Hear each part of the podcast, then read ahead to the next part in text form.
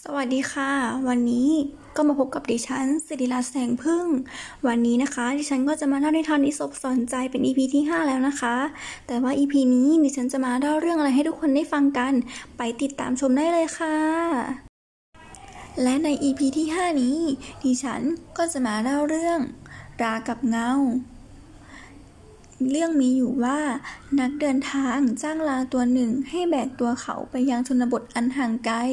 เจ้าของลาติดตามนักเดินทางไปด้วย โดยการเดินอยู่ข้างๆนักเดินทางเพื่อจูงลาและนำทาง ถนนสายนั้นทอดข้ามที่ราบ ซึ่งไม่มีต้นไม้เลยสักต้น แสงแดดจัดจ้าสาดส่องลงมาอย่างร้อนแรง ความร้อนทวีขึ้น จนในที่สุดนักเดินทางตัดสินใจที่จะหยุดพัก และเนื่องจากแถวนั้นไม่มีร่มเงาอื่นเลย นักเดินทางจึงนั่งหลบอยู่ใต้ร่มเงาของเจ้าลา ความร้อนก็มีผลกับคนจุงลาไม่แพ้นักเดินทางเช่นกัน อีกทั้งยังย่ำแย่กว่า เนื่องจากเขาเดินด้วยเท้ามาตลอดทาง เขาเองก็อยากจะนั่งพักใต้ร่มเงาของลาเหมือนกัน เขาจึงเริ่มเถียงกับนักเดินทาง โดยบอกว่านักเดินทาง